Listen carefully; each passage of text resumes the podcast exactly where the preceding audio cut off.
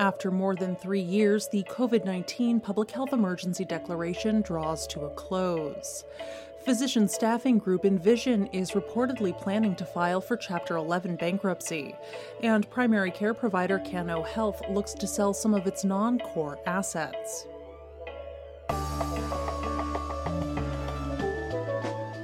It's Thursday, May 11th. I'm Jay Carlisle Larson, and this is Gist Healthcare Daily, where you get the headlines and health business and policy news in 10 minutes or less.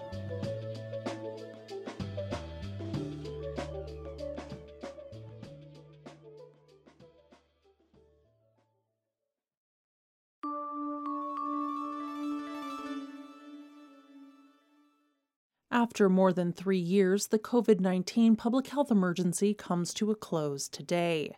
For health systems, the end of the PHE means that Medicare's additional 20% payment boost for COVID-19 inpatients will end. The government provided the extra reimbursement to offset the cost of complex medical care for those ill with the virus. Also ending are the flexibilities that allowed providers to temporarily treat patients in other locations, such as tents or vacant storefronts. And hospitals will now need to have separate nursing plans for the care of each patient. Some COVID-era flexibilities will remain in place for now, including allowing physicians to prescribe controlled substances via telehealth for the next 6 months. Previously, the Drug Enforcement Administration had planned to tighten restrictions, but announced this week that it would extend current flexibilities through this upcoming November. And Medicare reimbursement for care through hospital-at-home programs will continue through the end of 2024. Some COVID-era rules originally tied to the end of the PHE were sunsetted earlier this year, including the continuous enrollment eligibility for Medicaid and CHIP beneficiaries. Congressional lawmakers included a provision in the year-end spending bill that allowed states to begin the redetermination process on April 1st. Arizona, Arkansas, Idaho, New Hampshire, and South Dakota were the first states to begin removing ineligible residents from their Medicaid programs. For consumers nationally, the end of the PHE means that COVID-related tests and treatments will no longer be covered by the federal government. Instead, coverage will shift to health insurers and consumers themselves, meaning that some consumers may need to get a prescription and possibly pay a copay for COVID tests and treatments like Paxlovid. COVID vaccines are still covered with no cost sharing due to the Affordable Care Act for people with health insurance. Though the public health emergency has ended, people are still being sickened by the virus. According to the CDC, there are currently more than 7,700 hospitalizations related to COVID-19, and slightly less than 17% of the eligible U.S. population has received an updated bivalent booster shot.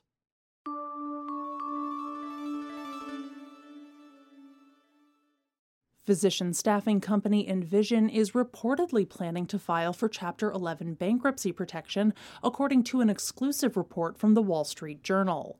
The publication, citing sources familiar with the matter, reports that the company currently has about $7 billion in outstanding debt.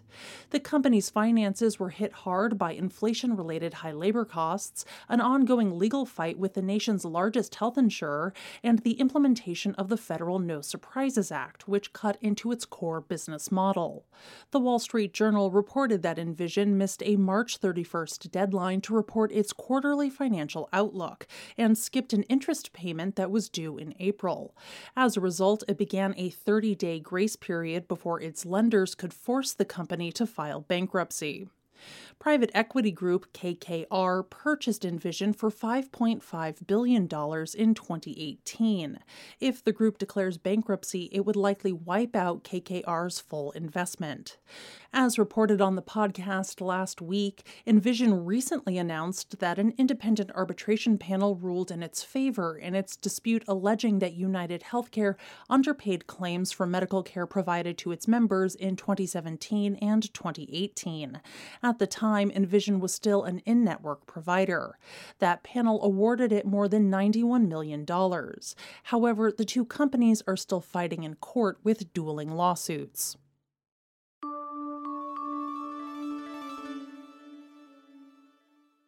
Value-based primary care provider Cano Health announced Tuesday during the release of its first quarter financial results that it's looking to sell some of its non-core assets in order to focus on its Medicare Advantage business. In the first quarter, Cano had a membership of more than 388,000, including more than 140,000 Medicare Advantage members. It earned $1,180 per MA member per month last quarter, a slight decrease from the same period in 2022. The company reported a net loss of $60 million between January and the end of March, tied to higher operating costs and higher interest expense.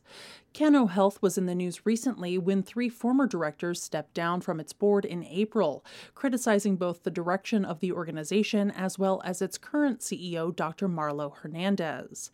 The trio called for the sale of some of Cano's non-core assets. The company announced later that month that it had split the chair and CEO positions and appointed business executive and investor Solomon Trujillo as its lead independent director. Cano went public via a SPAC deal in 2020, and last year it was rumored that both CVS Health and insurer Humana were interested in acquiring the provider. However, neither deal ever came to fruition.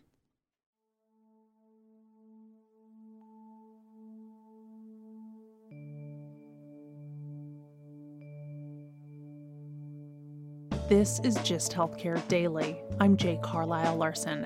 Thank you so much for listening. If you like the show, please leave us a rating or a review. It helps other listeners find the program. You can check out more insights on healthcare business and policy news at gisthealthcare.com. You can also get these insights emailed directly to your inbox when you subscribe to our newsletter, The Weekly Gist. The Gist Healthcare podcast is an independent production of Gist Healthcare, a Kaufman Hall company.